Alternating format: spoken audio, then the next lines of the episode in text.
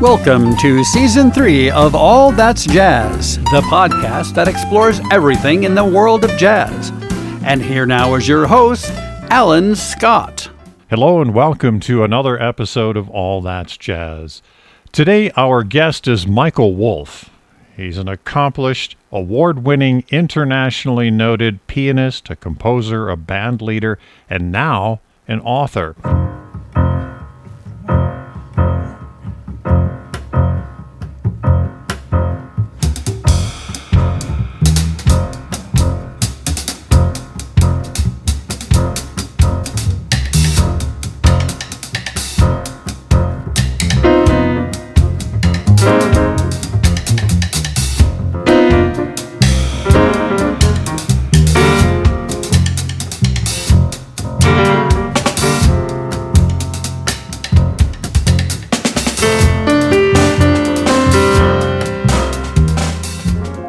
His life story is detailed in his recent memoir, On That Note, a memoir of jazz, tics, and survival.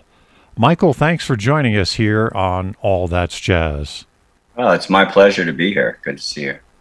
So let me start out by saying, you know, the mission, first of all, of our podcast is and always will be. It's a podcast that reads like this. This is where you'll hear conversation and the backstory about everything that is jazz. But in your case, Michael, I would say the word backstory is all in caps.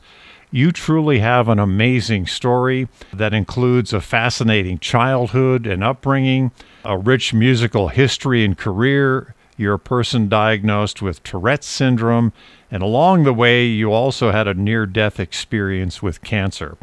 You're basically someone who is accustomed to surviving the odds.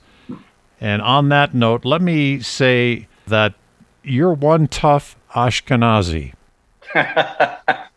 yeah. you want to explain that for us? Well, I was really sick with cancer for about four or five years. And when I came back to perform which was only about three years ago, performing at a club called Mezzrow, New York City. It was my first performance back, and it was with bassist Ben Allison, who I still perform with. I didn't know how I was going to go. Anyway, we are playing, and, and Fred Hersch is a friend of mine, the pianist, and he came in. And he came there for the first set, and after the first set, he goes, "Man, you're really sounding." He knew what I'd been through, you know. He says, "You're sounding really strong, man." And you know, Fred's been had HIV since the '80s, and he's been through all kind of comas and all kind of you know, fighting for his health. And I said, How do we do this, Fred? How do we survive? And he says, Because we're some tough Ashkenazis, as we're both Ashkenazi Jews. That's where I got that idea. And then I wrote a song.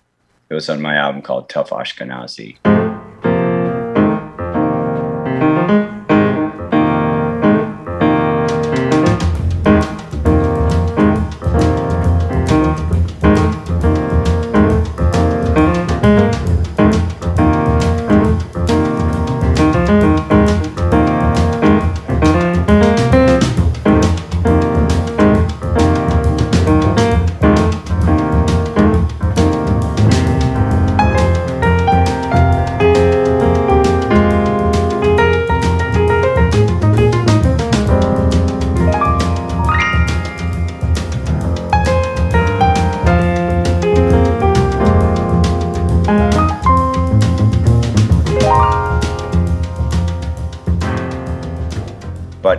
You know, going through what I've gone through with this cancer and all that, I realized uh, it made me realize that writing this book and everything that I did have a, a, strong character, which I never really even thought about. I just lived my life, you know. Mm-hmm. You can be a bird or you can be an ornithologist. I was always the bird, you know. But as I was writing my book, I realized I got to be a bit of an ornithologist, you know, to check out what I was doing. So that's that's how I got to that. Well, you're certainly passionate about everything that you do, especially when it comes to life and when it comes to survival. There, there's no question about it. And I think a lot of it, correct me if I'm wrong, is driven by passion. I think that's a really good way to put it. I mean, it's something inside of me. I always felt like I was a, a realistic optimist, you know, optimistic, realistic about how things were. And I'm not sure that I am always realistic, but in terms of as uh, music when I was a kid, even I just dreamed about music. I just lived for music. You know, my dad was a fan of Count Basie and, and uh, you know George Shearing and Oscar Peterson and Ray Charles and all those people, and he had all these great records, and uh, you know 45s at the time, even in the 50s, and some albums. And when I would listen to him with him, he would tell me what was going on. Like, hey, they're playing. You know, he was an amateur musician, and I would just dream about being one of these guys. Like I was inside the record, and what was the, you know, how how did this blind guy George Shearing and this other blind guy Ray Charles, how did they even find the piano, and how did they do it, and how, you know, it just this whole thing was my life. You know, so music was it wasn't a question for me of what I was going to do. Once I was 15, I just decided this is it. I'm just going to do music, man luckily I had good support from my dad and my mom. And uh, it wasn't an intellectual decision. It was totally because I just needed to do it. And I kind of feel it's that way now. I teach it. I'm a professor at NYU and I teach the music program. And I feel like if one can be discouraged from doing something like that, you should be discouraged because it's something to do. You have to have this inner drive. And then I found later in my life, once I had was married and had children and you know that I had a passion for them. I had a passion for that. Our family did a, a, a show on Nickelodeon called the Naked Brothers Band that my wife created. My kids started, and I played their dad. And I had to write the underscore, and we got up every day, you know, six in the morning, and worked all day. And at night we had dinner and went over our lines. And I just, I just love doing creative things. I just have a passion for that. Whether I'm writing a film score or working with my band, I recently wrote a piece for jazz piano trio and string quartet, which I'll be playing at various venues. And I just, you know, when I get into it, I'm into it. You know, it it's very, I think, reflective of uh, who and what you are in your book, uh, which again is on that note. What made you decide at this point in your life, as accomplished and wonderful and challenging as it's been, uh, why did you decide to sit down and become an author? Well, my father in law wrote a wrote a memoir. Kind of, he's a businessman, and he was one of the first venture capitalists in Silicon Valley, and then he went on to be the head of the Export Import Bank, and then the Undersecretary General of the United Nations. And he had a really amazing life. And he, at one point, just we were all together on a Christmas vacation, and he just stayed in his room the whole time. I said, "What are you doing?" He says, "Oh, I'm I'm writing a book," and he wrote it by hand, you know, on a legal pad and I just saw him keep with it for a year or two. And then he wrote this really good book. It was a lot of stories. And anyway, I was talking with him one day and he said, You know, I, when we're at the table hanging, you have these great stories. He goes, You should write a book. Really, should I write a book? What would I write a book about? So I, this is about 10 years ago. I started writing a how to book about being a musician. I wrote a book of, you know, I started writing, I wrote about 100 pages how to be a sideman, how to be a leader, how to be a conductor, how to be an accompanist, you know, all these kind of things, how to be on the road, you know. And what happened was when I read over that 100 pages, I felt like Holden Caulfield in Catcher in the Rye, when Holden Caulfield talked about taking a, a speech class, and when someone would be up there giving their speech, if they got off the subject matter, they would all yell, digression, digression. And uh, Holden Caulfield said he liked the digressions best. Well, when I read my my 100 pages, I realized what I liked best about it was the stories that came with these things of how to do it. And I realized that's what I want to write about. I want to write about the stories. So I threw that out, at least the, the how to part. I figured, okay, there's a lot of how to stuff. I mean, and then I just started thinking about it. And I have, I've, I had some friends that were authors and a, a really great guy named Da Chen is a Chinese guy who had written a bunch of memoirs. And he told me, he said, you have a story to tell. So I just started sitting down every day at a little desk I had by my piano. I put my laptop up there. But I w- I wouldn't write long periods of time, maybe a half hour, an hour. But I decided I was going to do it every day and see what came up. And I started writing, you know, I didn't write the books in a certain order. I didn't write in that order. I just started writing.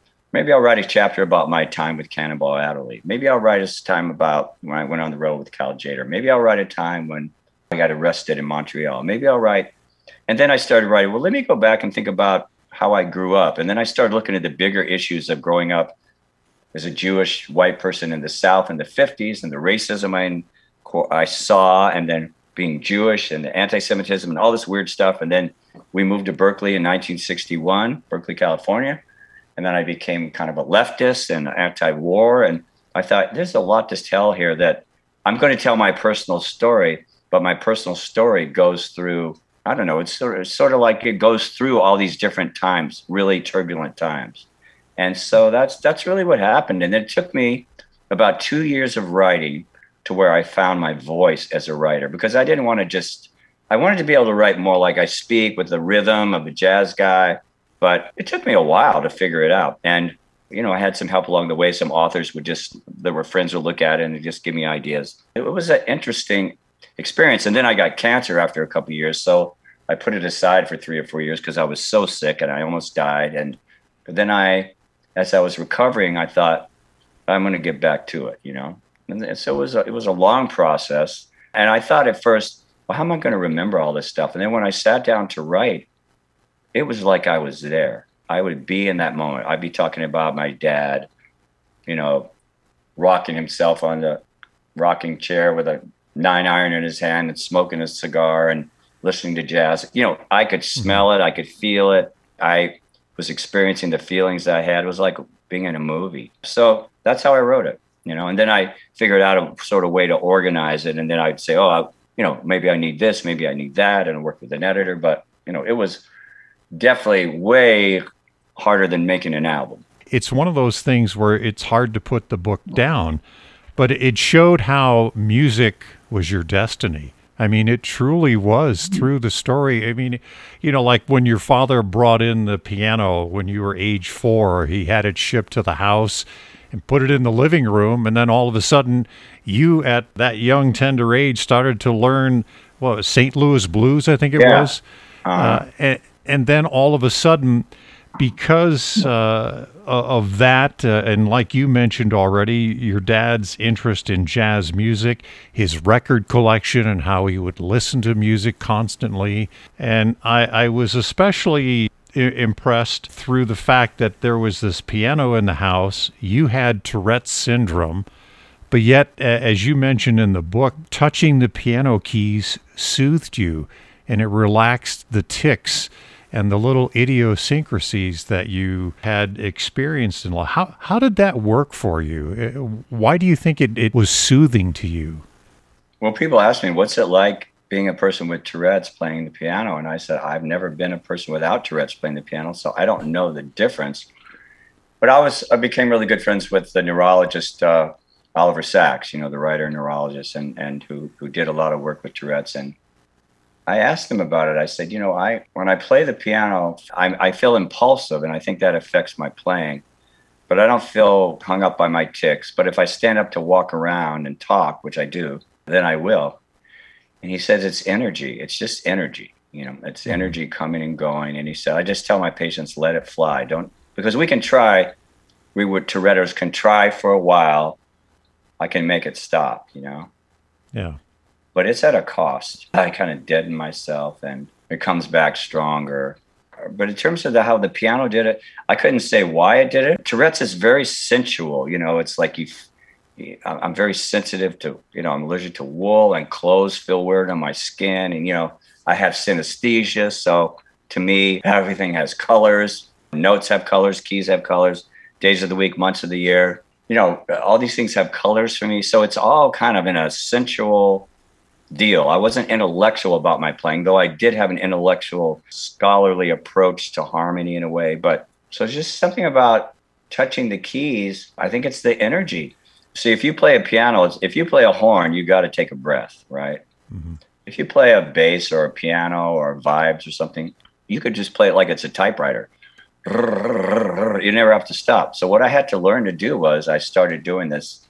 I would sing along with myself and then I have to take a breath. And so now I don't do that as much. I just know that you can't, I don't want to overplay.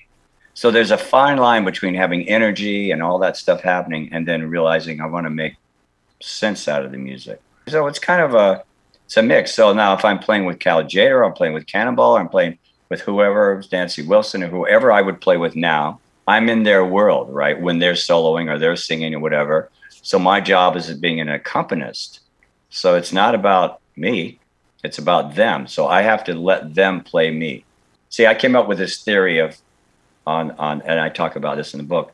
When I was playing with Cannonball and I was 22, and all of a sudden I imagined on the ceiling a big circle like a pie, Mm-hmm. And I could see what different instruments were filling up parts of that pie. And I realized I can only play where there's an opening for me to play, where the piece of the pie, there's no piece of the pie there.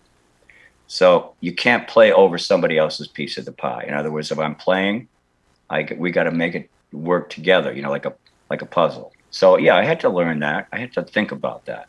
It's like with when when when uh, Coltrane was playing in Miles' band, and he would play these long solos, and Miles was getting kind of mad. It's like, okay, that's mm-hmm. enough, you know. He says you got to play shorter solos, and Coltrane said, "Well, I don't know how to, how to stop." And Miles said, "Just take the horn out of your mouth." you know, like for me, it's like just take my hands up, just play, and at a certain point, stop. You know. It seemed that your development was very fast, even to the point where at a young age, even in your early teens, you talk about in the book how you're in New Orleans and you go to a club and they're looking for a, a pianist to jump on the bandstand and play, and all of a sudden you're in the band just mm-hmm. like that. Well, I was with my cousin, my cousin Irving Washour, who lives in New Orleans, and he's older than I. And I would always go in the summer because uh, that's where I was you know, I lived there for few years of my life, and then we lived in Memphis, but all our family was in New Orleans. So I really loved them. So I would just go there and hang with them for a month or two in the summer, and you know, I loved it. So we once went, and they had the Saturday afternoon. I mean, I wasn't old enough to get into a club, you know, because I wasn't, I wasn't even 18. I was 15 or 16. But you could go in the afternoon, and they had a big band, and I was sitting with my cousin. I noticed they weren't starting, and there was no piano player. I said, "I think they're waiting for the pianist. Would you I asked him, would you go up and see if I could play? And he goes, you think you could do this? Like, I can do it. You know, I was really cocky. So I went up and they said, all right, kid. We started playing and I played the whole day. And they said, you want to play this summer? I go, yeah. So I got the gig, you know, just by doing that. And uh, that was my first time really playing with a big pro band. It was a big band and it was reading these charts and, you know, it was awesome, man. And, uh, you know, I'd, I'd be comping playing for them. And then it was my time to play a solo. I played solo and they were very supportive guys and nobody said anything about my Tourette's.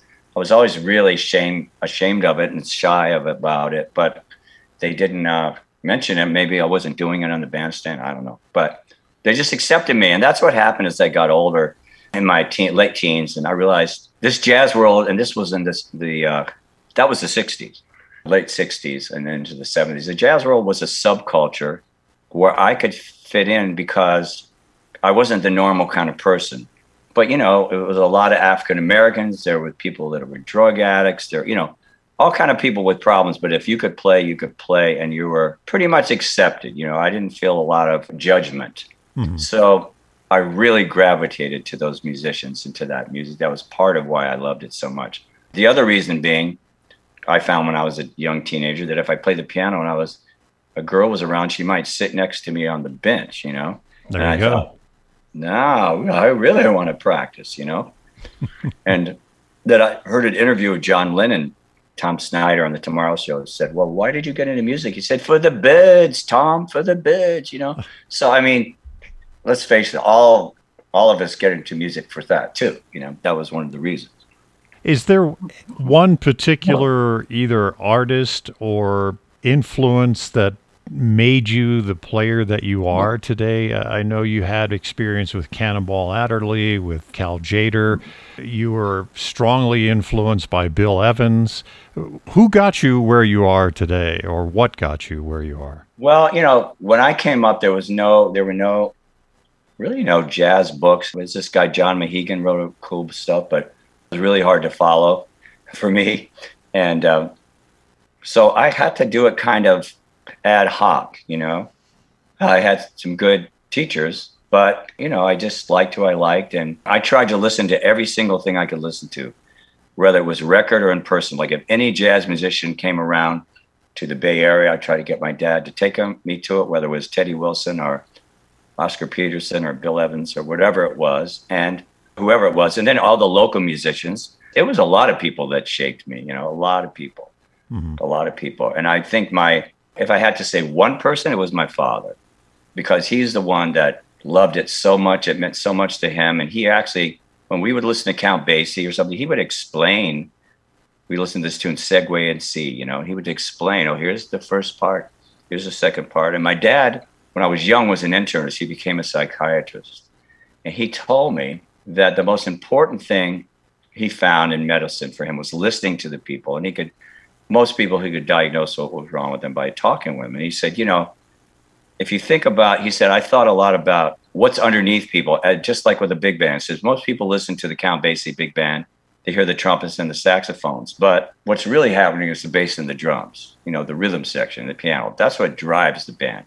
That's what's underneath those bright, shiny things. And he says when you talk to people, they're going to tell you the same lies they're telling themselves. You got to hear what's underneath it, right? Mm-hmm. So I think that's how I approached music. You know, I wasn't a guy that wrote out solos.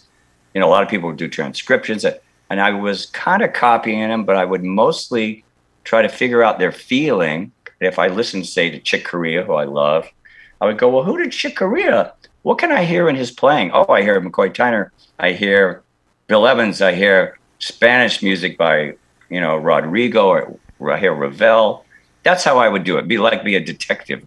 And then I'd go listen to that music and I would just let it kind of come through me. That's that was my approach. It's really uh, an amazing thing that, that has shaped you, obviously. You've had such a, a wonderful career uh, in this business. And, and a number of notable things. Uh, you worked with Nancy Wilson for a while. That led to an association with Arsenio Hall right. because the two of them were friends, and then the three of you became friends, and on and on. He was our opening act. Yeah, he was our opening act on the road. Right, and and that's how you got to meet him. But then people yeah. saw you, and it's like, hey, this guy's uh, he's the real deal. Let's uh, get him involved over here. Yeah, it was great. Arsenio, when he was opening for Nancy Wilson, we were really good friends on the road. We hung out together because I loved comedy then. I hadn't done, I did stand up, you know, later. So he said, one day I'm going to have a talk show and you're going to write my theme. I went, okay. He called me when he was doing his talk show. And at first he said, I want to get an all women group. And I said, that sounds great. I'll help you. And then he called back and said, I think I want you to do it. I said, I don't want to come to LA, man. I'm living in New York. He goes, Well, there's no reason to be in New York. There's no reason to be in New York. It's if you're going to be a, a male model or a theater actor. So well, I'm not doing any of those. so I went out to LA and I met with him one day. I had no money. I got a rent a wreck, you know, went to, which was like five bucks a day, a car. Went to Paramount and met him and his producer and met with them. And that was it, you know, got the gig. And that's also I wasn't I don't know if it was Arsenio Hall or if it was the Nancy Wilson program where you met your wife Polly. Arsenio Hall. Arsenio she was Hall. she was on the show thirty something, one of the stars of that. And well, I did stand up for five years in New York right before Arsenio, and I used to do the improv, which was a great club on on 44th and 9th. And I'd usually do a 9:15 set, pretty early set, you know, because it was music and comedy. And then I could go sit at the bar and get free beers. So I would sit at the bar for a few hours. And they always had a TV at the bar. They always had it on ABC. And I would watch 30 something. And I loved this husky voiced brunette with long legs, Polly Draper. And I just loved her from afar, you know? And then when I got on Arsenio Hall show after about six months, you know, they would have a, a board in the producer's room and I would check out I was going to be there because, you know, I had to figure out if we are going to do music with them or if I was going to write certain music for them to walk on and I saw Polly Draper, and I thought, God, I got to meet Polly Draper, and I did. She was in the. We just coincidentally were getting our hair done, and we both had really long hair and curly hair, you know, '80s hair. And uh, then I just uh, didn't ask her out. I was too shy. And then I later on, uh, I asked the producer, "Well, could I get in touch with her?" You know, he gave me her, her agent's number, and that guy, I never heard from her. So I snuck the uh, piece of paper where the limo had picked her up and I saw she lived right near me. So I dropped off 101 roses, you know, 1999 from this place, and uh, a note, and she never answered it. And I went by in a week, and they were sitting there dead. So I got another and another, and finally she called me. Said, "Who are you?" I said, "You know, I was on the Arsenio show." She goes, "Oh, I thought you were a guy I met at the dog park." I was I was in uh, Canada doing a movie. So I said, "Well, can I take you out?" She goes, "Yeah, okay." I took her out. I had a gig actually I was playing a benefit for PETA, and she came to that, and then we just started going out. I just knew she was the one for me, you know. Well, it also led to another collaboration where you ended up scoring a movie because of her. Yeah, she wrote a movie based on my situation with Tourette's. She wrote a movie called The Tic Code about a 12 year old boy with Tourette's syndrome, who's a jazz pianist. And his idol was played by Gregory Hines, who plays a jazz sax player with Tourette's. And Polly played the uh, the kid's mom, who has a, a relationship with Gregory. And I did that score. And that not only did I get to do the score, but it turned me on to the Tourette's Syndrome Association because I had really been ashamed of my Tourette's. And I had this totally wrong notion that I could hide hide it from people, but they all knew I had. They didn't know what I had, and I didn't know what I didn't know what it had. So I, I was diagnosed later. But she wrote this thing, and uh, the people from the Tourette Syndrome Association came down. They said, "Well, why aren't you helping people out and open about it?" I go, "I was always embarrassed." I said, "Well, you got to do something." So I got involved with that organization, and I ended up being chairman of the board at one point. And I really had to open up about it, and you know, created a caucus in Congress and did a lot of stuff. And that was a great experience. And that was all because of Polly doing that movie. And then she did a TV show called The Naked Brothers Band that she wrote and created for our sons to star in because they were musicians and they were songwriters at really young age. Like my son Nat at six started writing great songs. So they wanted my Nat used to put a sign on his door. I want to be a child actor, A K T O R. And he wasn't going to be a speller, so but Polly said, "No, you're not going to be an actor. I'm not going to have you do auditions and get rejected." And, and so she just did a little fun thing. She said, "I know." She noticed at the at the uh, at the birthday parties, if you had a video, the kids used to pretend to be famous. You know, all the little kids. So she said, "I'm just going to write a." We love and we loved all the Christopher Guest movies. You know, the mock documentaries. So she said, "I'm going to write a mock documentary about a kids band that's as famous as the Beatles." So she just wrote it had a little idea about it, and we didn't really have a script, but we're friends with a lot of actors. So we were having dinner with Julianne Moore and her husband one night, and I was just telling him this idea, and, and her husband volunteers her. He says, "Well, Julie will do it." I said, "Well, really?" Polly said, "Really?" She goes, "Yeah. Well, I'm leaving town. It was on a weekend. She goes, I'm leaving town Thursday. If you can do it before then." So Polly said, "We're going to do it." So she got together a crew got Nat and our, our son Alex and a few of their friends and just was on the floor writing the script while Julie was there getting made up and she did the scene. And that's we get this scene with Julianne Moore, and the kids, and that's how she took that scene around to raise money for this movie, The Naked Brothers Band. So that's how it happened. Well, it sounded like life was doing you very well, uh, and there really there well. A, a, lot of things uh, just moving. Uh, you, you had many challenges in your life that you overcame, uh, a lot of different things that shaped you. But then in 2015, life came and slapped you in the face. Tell us about that. Well, I had uh, uh I was starting to notice some some lymph nodes in my groin, and I went to my doctor. I said, "What do you think?" He goes, "I don't think it's anything. You're healthy. You know, you seem fine." but they didn't go away for months and months and months and they were kind of painful sometimes you know and i was playing still and i just said come on we got to do something about it so my doctor finally says oh i'm going to send you to this oncologist you should just get it checked out you know so i go to this oncologist downtown chinatown you know he wasn't chinese but he was in chinatown and he goes well you know he looks at me examines me says you really seem really healthy and i have a lot of allergies and tourette's he goes i don't think it's anything let's just have you take a PET scan I wasn't worried. So I go back to the next couple weeks and he goes, okay, well, yeah, we got to find out what kind of cancer you have. I go, wait a minute, I got cancer. He goes, oh, yeah, you got cancer. You got some kind of lymphoma. So now we got to figure it out. I was like, oh, you know, shocked.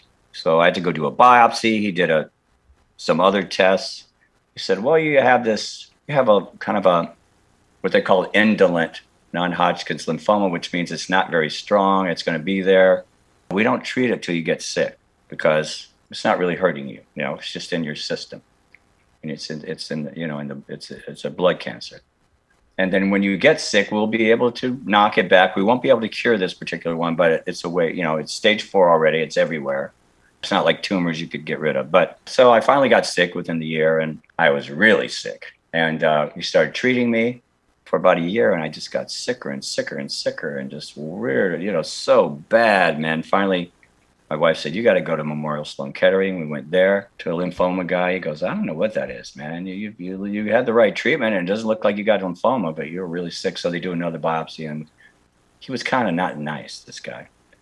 He's like, "What? What's wrong?" then we we got back the second time, and he sits us down and he gives us he pushes the Kleenex box towards us. He goes, Now I got to tell you, you have a super rare cancer called histiocytic sarcoma. And this guy was about 70. He goes, I've never seen this. Uh, it's super rare. Maybe 300 people have had it. I'm going to send you to the rare guy immediately. And that was it. There was no treatment. We looked it up, maybe three to six months to live. So I, had been in bed at that point for about eight months. You know, I just thought I was going to die. I really did. And uh, yeah, I was on so many drugs, Percocet. I wasn't even high. That you know, after the six months of taking it, you don't even get high. You're just spaced.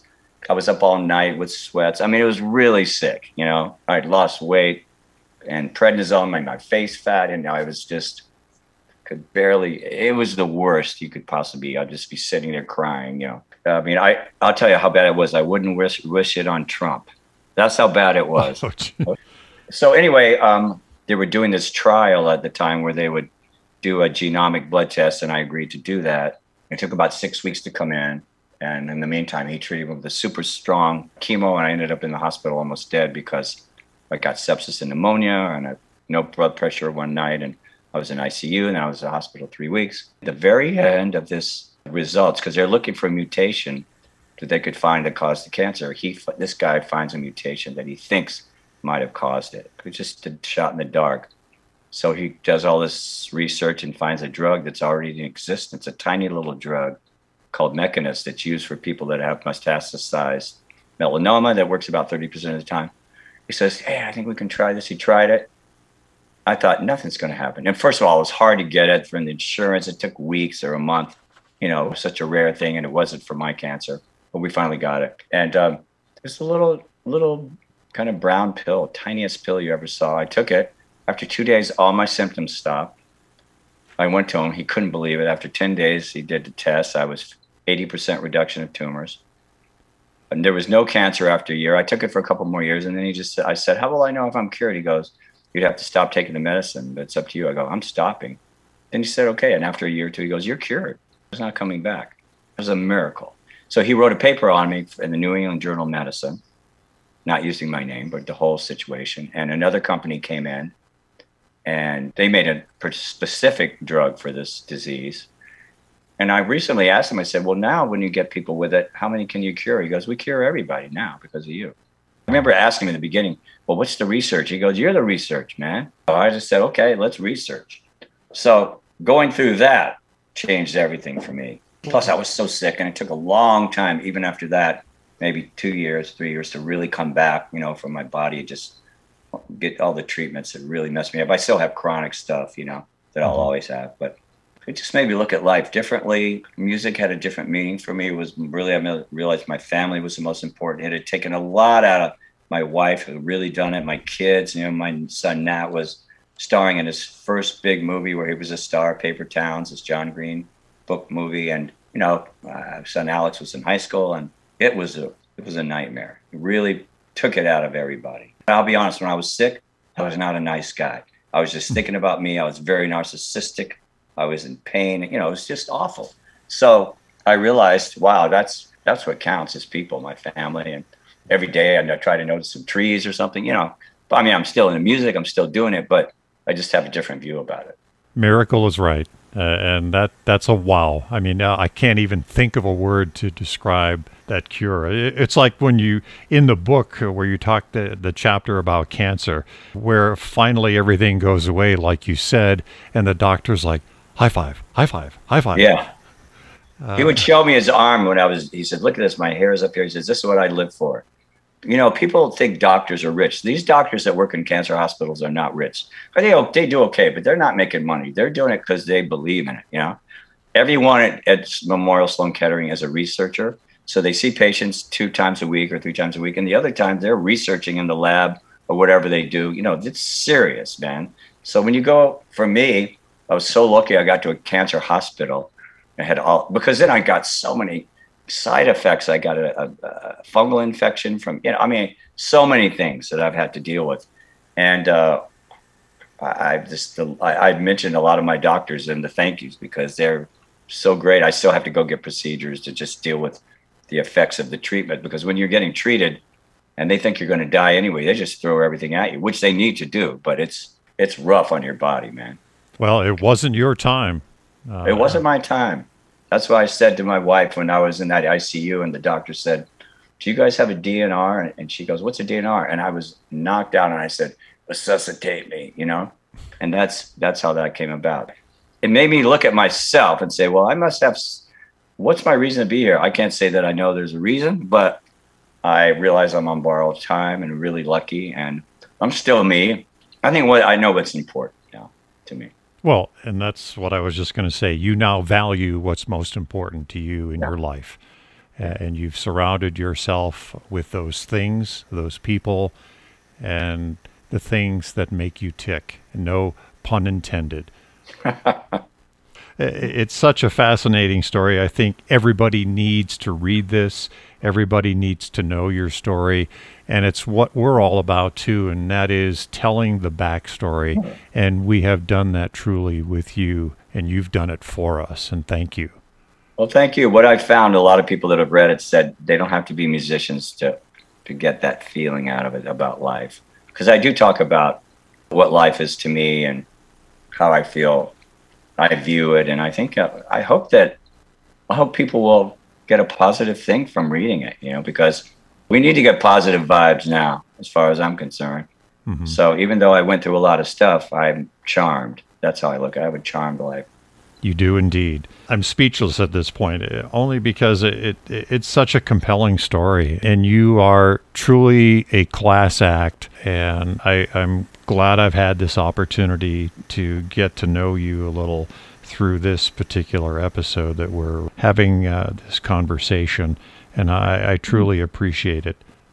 Well, it's my pleasure to speak with you. I'm glad to get it out there, and uh, and you were a great interviewer. Good questions. Thank you. And I, think the way to bring this full circle and to a close is the way you close your book. Oh. Uh, and there's a quote in there that says it all. And that's uh, so hang in there, MFers, straight ahead and strive for tone. Yeah. Bebop. That's what it's all about. And thank you so much uh, for your time today. My pleasure. Thank you.